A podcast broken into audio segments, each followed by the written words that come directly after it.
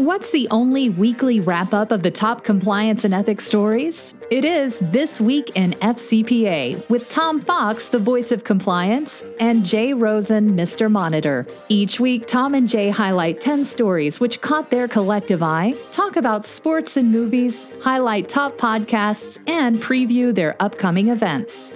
Join This Week in FCPA each week for a one stop review of the week's compliance and ethics highlights. This Week in FCPA is a production of the Compliance Podcast Network. In this week's stories, we take a look at the commentary around the Airbus $4 billion national anti corruption settlement. COSO warns of soloed compliance, very appropriate in view of the Airbus anti corruption settlement. The Odebrecht monitorship is extended for nine months. How did the bankruptcy play into that?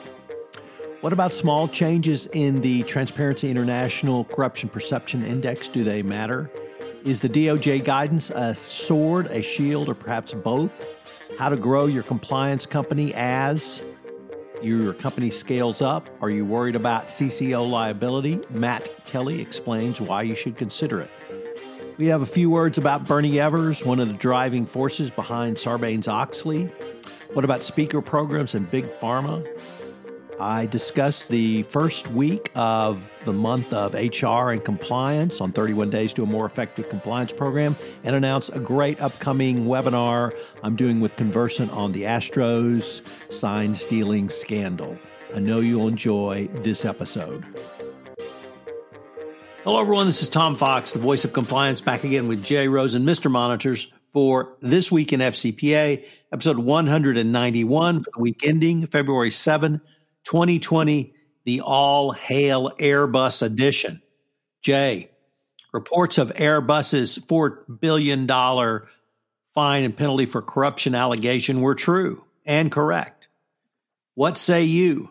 Well, I, I don't know if it's just what say me. We have a whole panel of experts that we're linking to in the show notes. Uh, in addition to a five part series that you've done, we've also get some looks uh, from Dick Cassin, from Mike Volkov, and from the other side of the pond, Jonathan Armstrong and his uh, colleagues from Cordery Compliance uh, also comment. Uh, what Richard Cassin was thinking about was uh, going into the time machine and 10 years ago, uh, the first top 10 list in 2010 on the FCPA blog. Siemens was on top with its 800 with its paltry $800 million resolution, and Titan Corporation was in 10th place with 28.5 million. Um, this year now, 10 years later, Harry's top 10 post after the Airbus settlement included the stunner. Four FCPA settlements have now reached a billion dollars or more, and it takes at least 579 million to even make the current top 10. So, doing some quick back of the envelope math, if the total value of the current top 10 FCPA cases is 10.3 billion, it means that the average top 10 FCP case now FCPA case is now worth 1.03 billion dollars. So the uh, the numbers are staggering, and um, what Jonathan did is on his um, review, he took a look at the um, the matter in the three different jurisdictions and talked about some of the bribery schemes, which is uh, things that I'm sure you've written about this week, Tom, and talked about.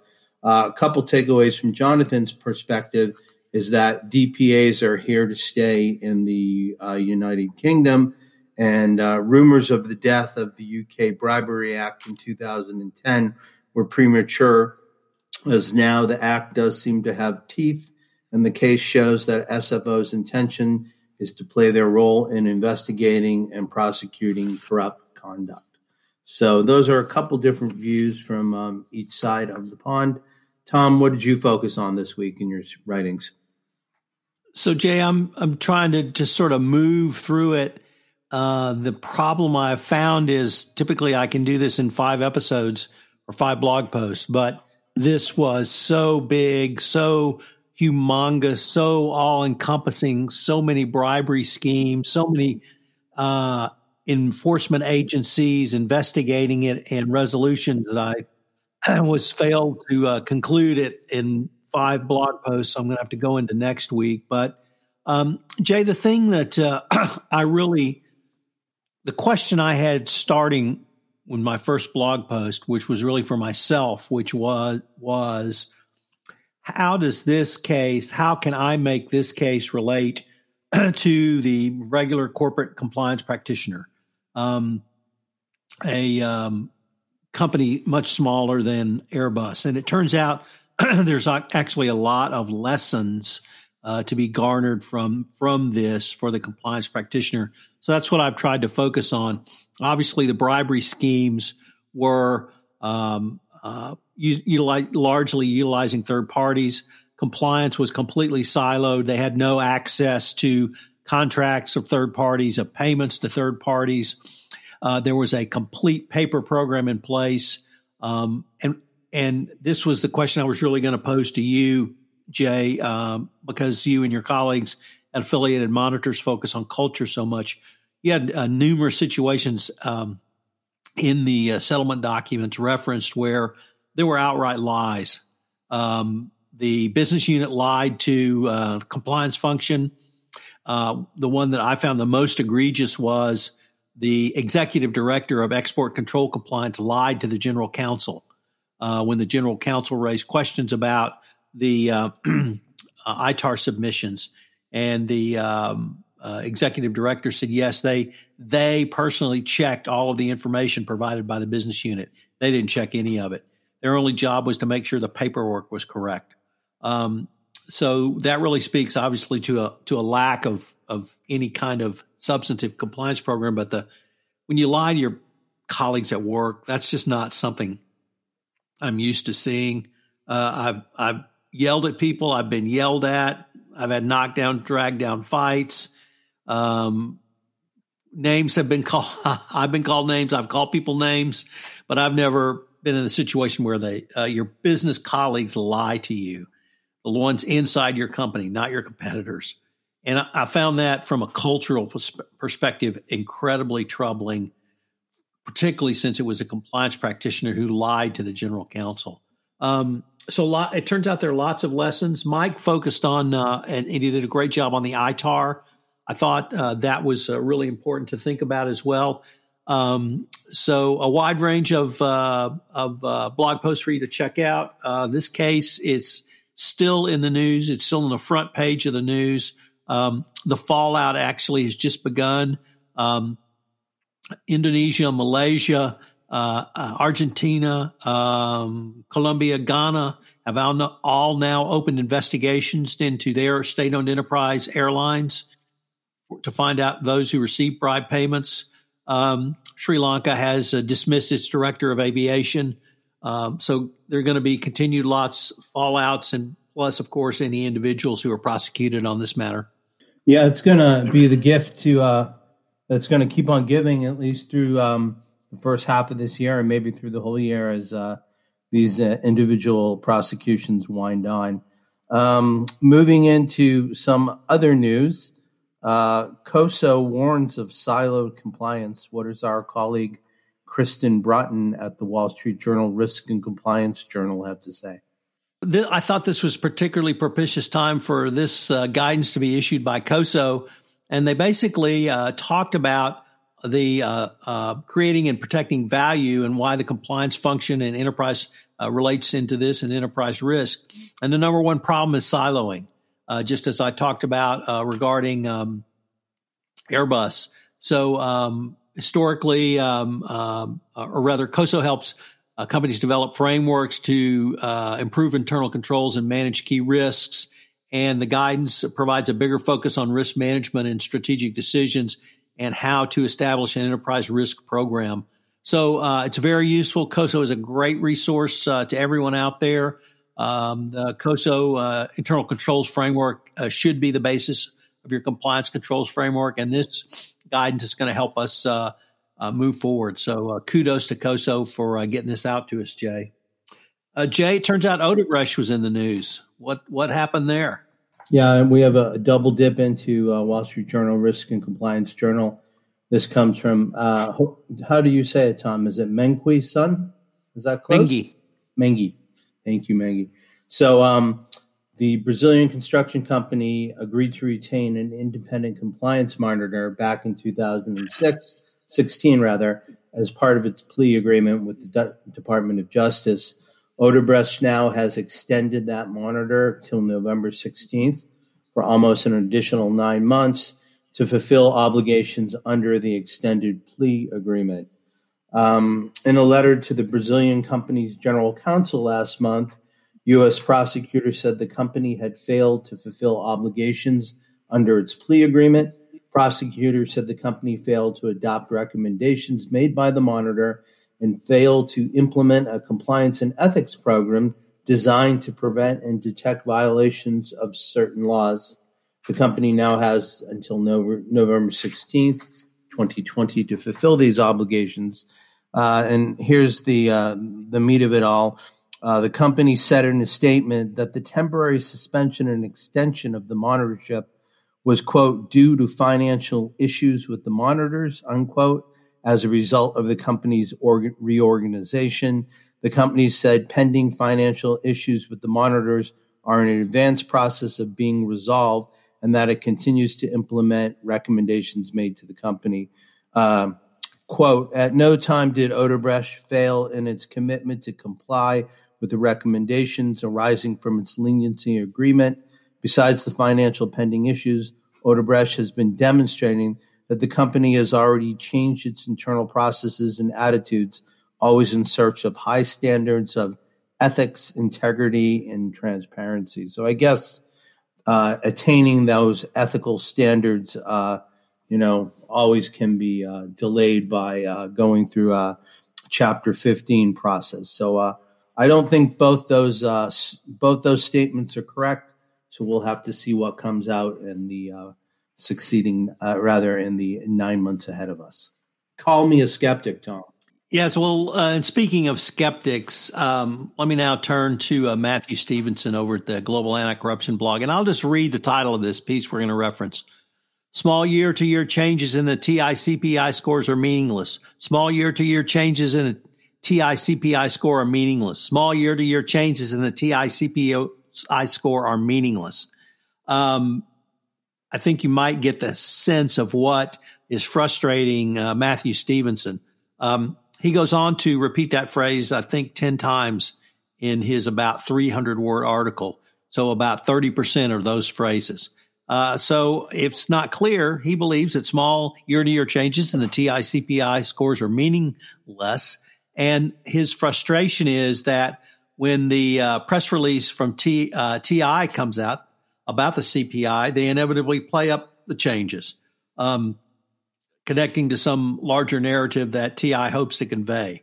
And uh, he's written about this numerous times. He says that, uh, concludes basically by saying that I guess they've made the decision uh, to go this way. So um, I agree with him that uh, they they are relatively meaningless. But what I would say is that they can uh, point towards a trend if you see that for several years. So um, year to year, probably meaningless, small, particularly small scores. But as they trend one direction or another, it may be become more meaningful. Jay, this week I continued on uh, with a series that I've got going at uh, Corporate Compliance Insights. And I'm continuing to review uh, DOJ announcements over the past couple of years and in the series, I explore what companies can do both internally and externally to incorporate the Benczkowski memo and other DOJ guidance. Um, here's a few things to touch upon. The first thing to recognize is that while laying out the criteria for monitor selection by the DOJ, the memo also lays out a roadmap on how to avoid a monitor. Uh, and the factors that you can use is first, it includes whether the underlying misconduct involved something as systematic as a manipulation of corporate books and records and exploitation. The second factor to consider is whether the misconduct was pervasive across the organization. The third factor did the company make significant investments and improvements to its corporate compliance program? And a fourth factor considers whether these improvements to the compliance program had been tested to demonstrate that they prevent or detect similar misconduct in the future. There is clear evidence of what a company can do to try to avoid a monitor if it finds itself in an investigation. Uh, I also looked at a speech that um, Principal Deputy Assistant Attorney General John Cronan made to the Practicing Law Institute in December of 2018.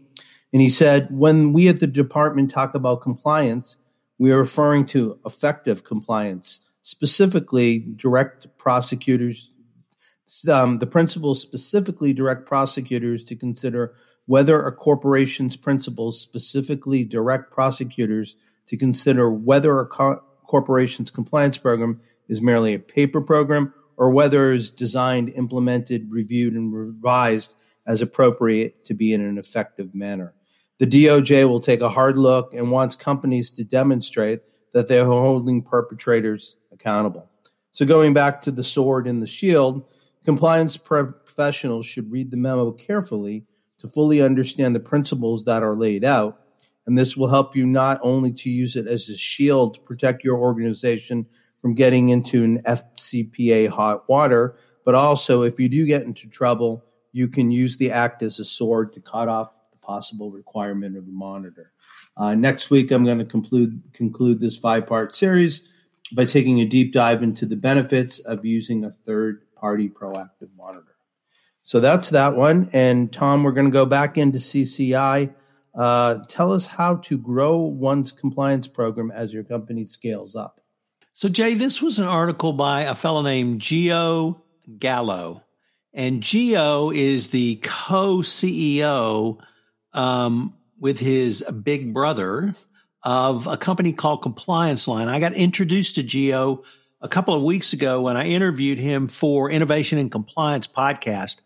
And uh, although his hotline company generally works in the healthcare space, obviously had a lot of application to um, uh, other uh, industries and other um, uh, disciplines, or rather uh, outside of the healthcare space. And he really emphasized the need for the human element around hotlines, that uh, automation is really not everything. And here uh, he goes a little bit different direction, but um, I thought it was a great article because this is a question I am asked a lot, Jay, is when is the right time to put in robust controls? When is the best time to put in uh, your compliance program if you're moving from a startup kind of through A, B, C, and D funding? When do you do make that investment? And uh, Gio says basically when it comes to risk management, it's imperative that small business owners and startups uh, need to act now, even if it's just planting a compliance seed. That they should start now and build later. And the difference between ROI, the difference in ROI between doing nothing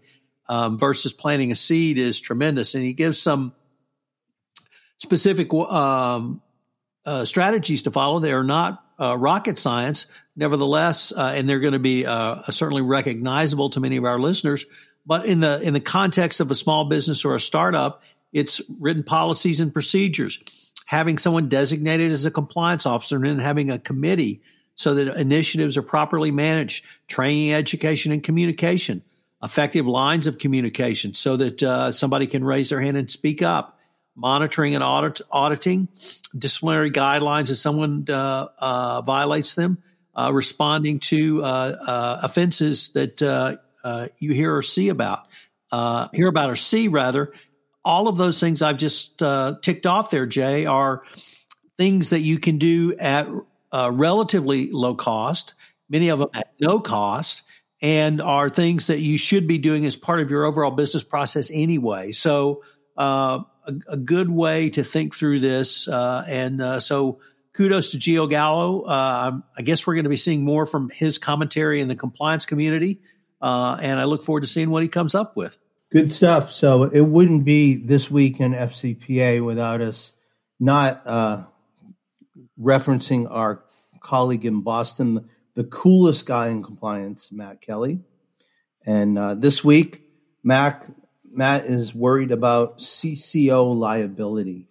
Uh, the New York City Bar Association released a report on Tuesday warning that compliance officer liability continues to be a worrisome part of the regulatory environment and called for more guidance about when a compliance officer conduct can leave him or her in the regulator's crosshairs. Um, the report focused on compliance officers mostly working in the financial services sector and the the issues do not tend to affect uh, compliance officers who are in the non-financial fields. Um, Matt had four bullet points on how regulators could ease liability fears. The first is draft formal guidance to explain the circumstances when a compliance officer may be subject to personal liability, offer greater detail in enforcement actions, risk alerts, speeches, or other informal guidance about why regulators did or didn't bring actions, create new channels of communication between compliance officers and regulators, and establish a standing advisory committee to meet with regulators and talk about compliance issues. Compliance officer liability is a tricky thing. For compliance officers at hedge funds, registered investment advisors, banks, and other financial services, things are more complicated. They can theoretically face liability under the Investment Companies Act or the Bank Secrecies Act for failing to implement an effective compliance program and continued pressure from regulators for those firms to quote do better unquote at compliance is translating into fears. Um, Matt has a couple of his um, hilarious uh, memes that you gotta look when you link in, and um, Matt says the real question here is how much liability should compliance officers face when they lack the ability to build the compliance program they want and that regulators expect. Um, that's one beef about the report is it doesn't really provide enough examples of compliance officers who got a raw deal from the regulator. It does have numerous examples that demonstrate the potential for personal liability gone wild, but in many of those cases, the act, the facts don't paint an accurate picture of injustice.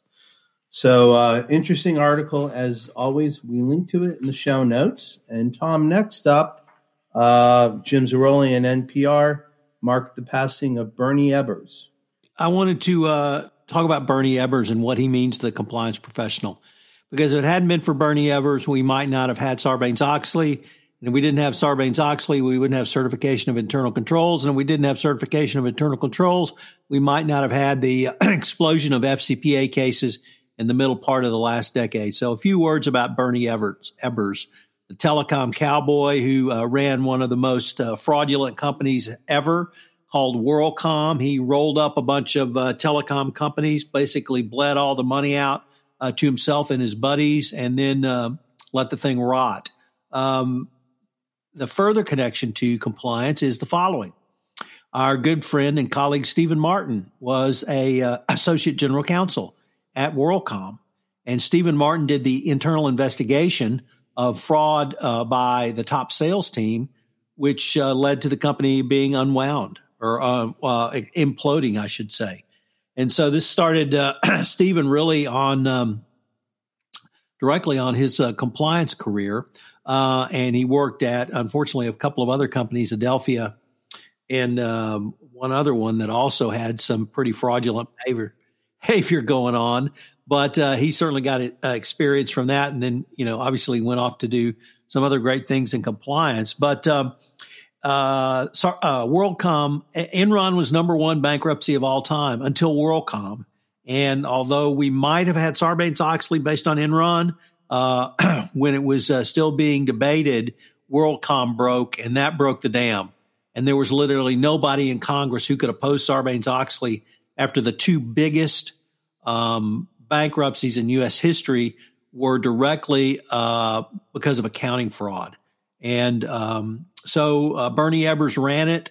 Uh, he went to prison, was given a 25 year prison term. He was released on compassionate leave last December because of uh, health issues, and you know, 30 days later he he died.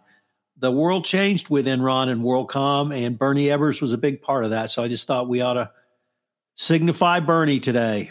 So one thing that uh, hasn't changed as of late is we still have issues with companies and big pharma and them paying honorariums or inducements to have uh, doctors and prescribers come to speaker programs.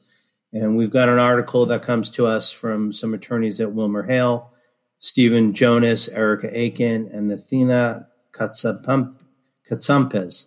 Uh, in December 2019, Israeli pharmaceutical company Teva settled with the Department of Justice for $54 million to resolve false claim acts and allegations, among other things. Teva induced physicians to write prescriptions for drugs that treat multiple sclerosis and Parkinson's by paying them as quote speakers unquote or un, or quote consultants unquote. The Teva settlement was one of a wave of settlements in 2019 that involved allegations of pharmaceutical companies improperly compensating physicians through sham speaker programs. Uh, speaker events pose a risk under the anti kickback uh, statute because intent to induce can be shown even without evidence of the word that we hear all the time now quid pro quo for prescriptions. Uh, the attorneys at WilmerHale make six suggested practices for pharmaceutical companies uh, hosting speaker programs.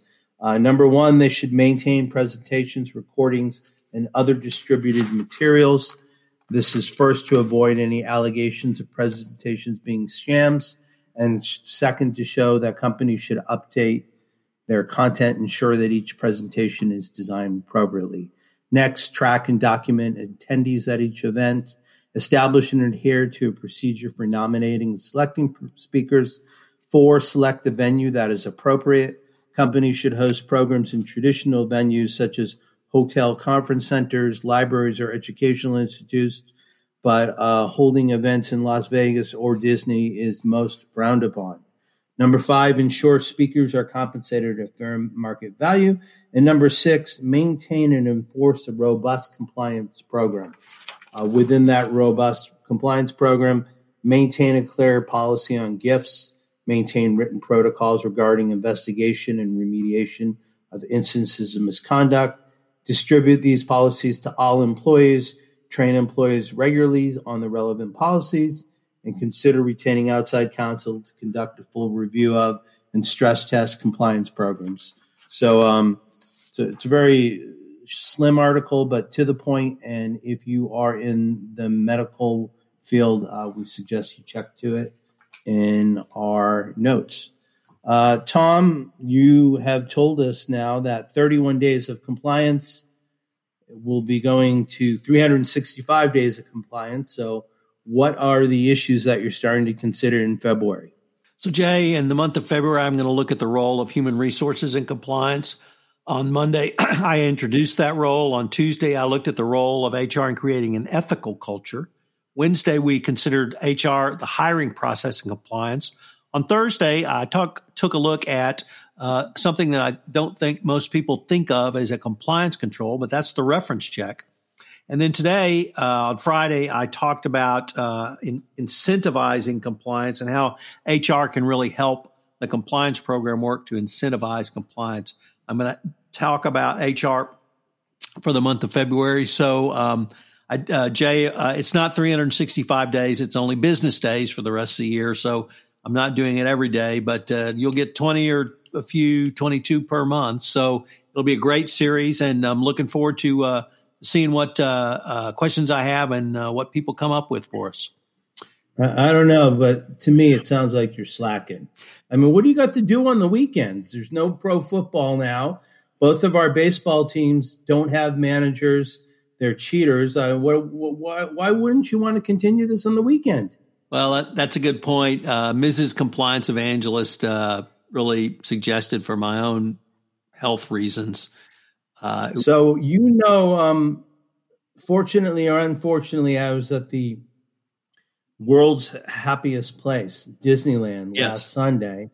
And uh, Mrs. Monitor gave me some updates on the game as it went on, and I have not seen the game yet. But through your eyes, what were your your thoughts and feelings on the quality of the game and uh, what you saw?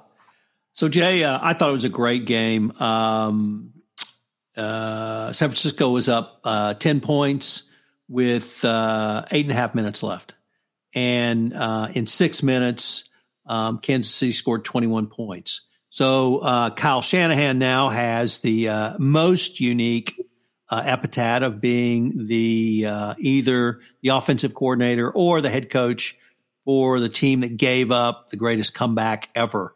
Um, there was a lot of the. Who's com- that? Yeah, imagine that. had that greatest comeback ever? Yeah, uh, Boston Patriots, or I suppose New England Patriots. That's a little too old school. Um, the um, a lot of the commentary at said that the game was crummy until the end, and I completely disagree. Uh, San Francisco clearly took uh, Kansas City out of their game. They took Patrick Mahomes out of their game, out of his game. Patrick Mahomes made some very uncharacteristic bad throws. He made uh, a terrible throw for an interception that, as he said, hit the linebacker between the five and the four on the numbers on his chest. Uh, he threw a second interception that was so far behind the receiver, all the receiver could do was get one hand on the ball and bounced up into the uh, defensive back's arms. Um, but Patrick Mahomes himself said that was the San Francisco defense. They completely disrupted what I was doing. They completely disrupted what we were doing. So much as with last year's Super Bowl, which many poo pooed as a, a low scoring, defenseless or offensive morass, uh, I great, I enjoy great defense and I enjoy uh, watching great defensive players. And Nick Bosa was great, but uh, Patrick Mahomes came. He, he made, they made the adjustments and uh, they had some great individual plays. They had some great team plays. They had some great scheme plays. Um, they went to a hurry up offense with about five minutes left, and San Francisco d- defense was completely out of condition. That's one thing I, I detest about the pros is they are never in condition to play four quarters. If you played football in high school, you know what I mean. Um, and I, I really thought it was a great game when when the game was on the line for the Niners, Jimmy G could not do it. Uh, he uh, they went four and out. Uh, he threw a very bad interception. Um, he he could not step up to the level of Mahomes. Patrick Mahomes was was truly the MP, MVP. I thought it was a great game. Uh, I really enjoyed it. I'm glad Andy Reid got his Super Bowl win, and he's definitely going into uh, the Hall of Fame now. Well, I, I, look I look forward to seeing it this weekend, and uh, so, Jay, there's one other thing I wanted to uh, talk about, though. Um, a late addition to the show notes. Um, this next Thursday, February 13th at 2 p.m. CST, um, 3 p.m. EST, um, and I'm not sure what it means for you PSTers. Uh, I'm going to have a webinar with Lane Brannon of uh, Conversant on the Astros ethics, compliance, and sign stealing. Um, Lane is a college baseball player, so it's going to be really interesting to get his perspective. And we're going to talk about uh, ethics and compliance and sign stealing. Um, uh, as just before we went to air to record this, former Houston manager AJ Hinch gave an interview on Major League Baseball. So we'll talk about some of Hinch's remarks and his failures and how he has taken complete ownership from what he did and more importantly what he did not do and there's some great leadership lessons. So uh, I hope everybody will chime in. This is going to be the first webinar on the uh, Astro sign stealing scandal, and uh, I, I'm really uh, looking forward to this, Jay. So I hope you'll uh, tune in and uh, maybe even throw me a high hard one. Sounds great, Tom. So uh, I think that's wonderful news to wrap up on. Uh, so I'm going to bring it on home for uh, Tom Fox, the compliance evangelist and the voice of compliance, and myself, Jay Rosen, Mr. Monitor. We'd like to thank you for joining us for This Week in FCPA, episode 191 for the week ending February 7th, 2020, the All Hail Airbus edition. Uh, we hope you have a great weekend and look forward to connecting with you next week uh, on This Week in FCPA. Hello, everyone. This is Tom Fox again. I'd like to thank you for listening to this episode of This Week in FCPA. If you have any questions, you can email Jay at jrosen at affiliatedmonitors.com. You can email me at tfox at tfoxlaw.com. I hope you'll join Jay and I again next week where we take up some of the top compliance and ethics stories which caught our collective eyes. This Week in FCPA is a production of the Compliance Podcast Network and a proud member of C Suite Radio. Thanks so much for listening.